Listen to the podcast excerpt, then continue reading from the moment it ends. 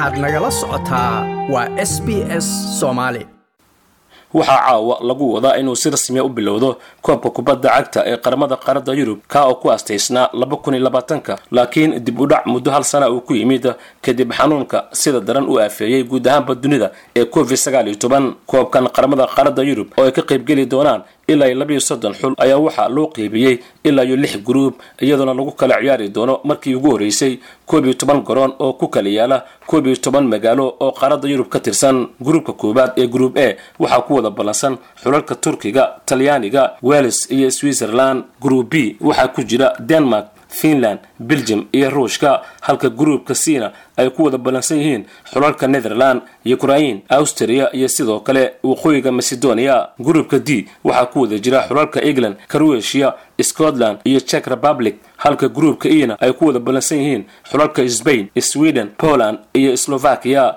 Gruubka ugu dambeeya ee gruub f ayaa waxaa ku wada jira xulalka hungary portugal faransiiska iyo germany. Haddaba iyadoo sanadkan ay ka qaybgelayaan xulal waaweyn islamarkaana ay ka soo muuqan doonaan ciyaartooy aada u taya saraysa waa kay gruubka ugu adag ee lagu tilmaami karo gruubka dhimashada tartankan? Waa kan maxamuud cabdulqaadir jamuuni oo falanqeeya arrimaha ciyaaraha oo aan wax ka weydiiyey. Waxaa la filayaa in si toosa loo ambaqaado euro laba kun iyo labaatan oo sannadkii hor lagu ballansanaa in la qabto waxaana loo baajiyey karoonaha dartiisa. Sanad kadib kubadda cagta waxay fursad u helaysaa markale in la daawado tartanka labaad ee ugu weyn adduunka ee yurub. Wallahi gruub ugu adag hadda wuxuu noqon karaa gruubka ugu dambeeya oo ay ku wada jiraan xulalka faransa jermal portugal keliya hungary aan dhihi karaa xoogaha gruubkaasi way ugu jilcan tahay. Laakiin inay iska hor imaadaan faransiiska iyo jarmalka iyo bortugiiska oo gruuba waxay noqonaysaa sheekadooda sheekada ugu adag waana gruubka dhimashada. Hadda gruubka la dhihi karo tartankaas sababto a saddexdaas xul oo ciyaaryahano muhiima ay ugu jiraan faransiiska oo koobka adduunka qaaday bortugiiska oo difaacanayo eurowga iyo sidoo kale xulka jarmalka oo ah guuleystayaashii koobkii adduunka ee laba kun afar iyo tobankii. Waxaa jira ciyaartooy fara badan oo waaweyn oo la filayay in tartankan ay ka soo muuqdaan laakiin hadda aanay macquul noqon karin inay tartanka ka qayb galaan kadib markii maclimiintoodii aanay ugu yeerin ka qayb qaadashada xulka halka qaarkoodna dhaawacyo uu soo gaaray. Haddaba yaa ka mid a xidigaha dhaawacmay iyo kuwa aan loo yeerin ee tartankan seegi doonaa waa kan maxamuud mar kale.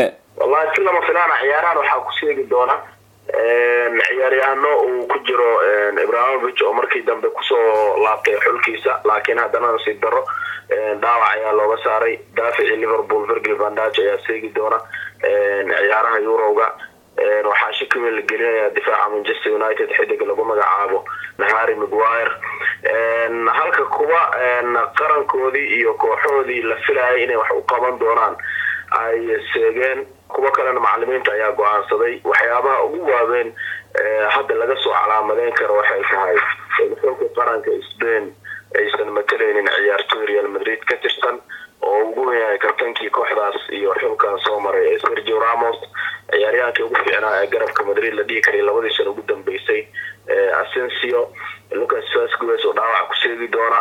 Arrintaas oo wax badan shaki gelisay xulalka sidoo kale boscowits oo spain ka tirsan ayaa karoona laga soo sheegaya isagana inuu seegi doono ay u badan tahay. Marxaladahaas ayaa noqdeen marxaladihii ugu hadaleynta badnaa iyo ciyaartooydii ugu muhiimsaneed ee xulkaasi hadda ka maqan si kastaba tartankan ay ka qaybgelayaan labaiyo soddonka xul ee ka socda qaaradda yurub ayaa markii ugu horreysay waxaa lagu kala ciyaari doonaa koob iyo toban magaalo oo ka tirsan qaaradda yurub waxaana tartankan uu socon doonaa inta u dhexaysa koob iyo tobanka bishan juun ilaa iyo koob iyo tobanka bisha julaay ee soo aadan waxaana kulanka furitaanka caawa ku wada ballansan xulalka turkiga iyo talyaaniga oo ku ciyaari doona garoonka olymbico ee magaalada roome ee caasimada dalka talyaaniga. Wararka ciyaaraha s b s muqdisho ma doonaysaa sheekooyinkan oo kale ka dhegayso apple podcast google podcast spotify ama meel kasta oo aad bodkastigaaga ka hesho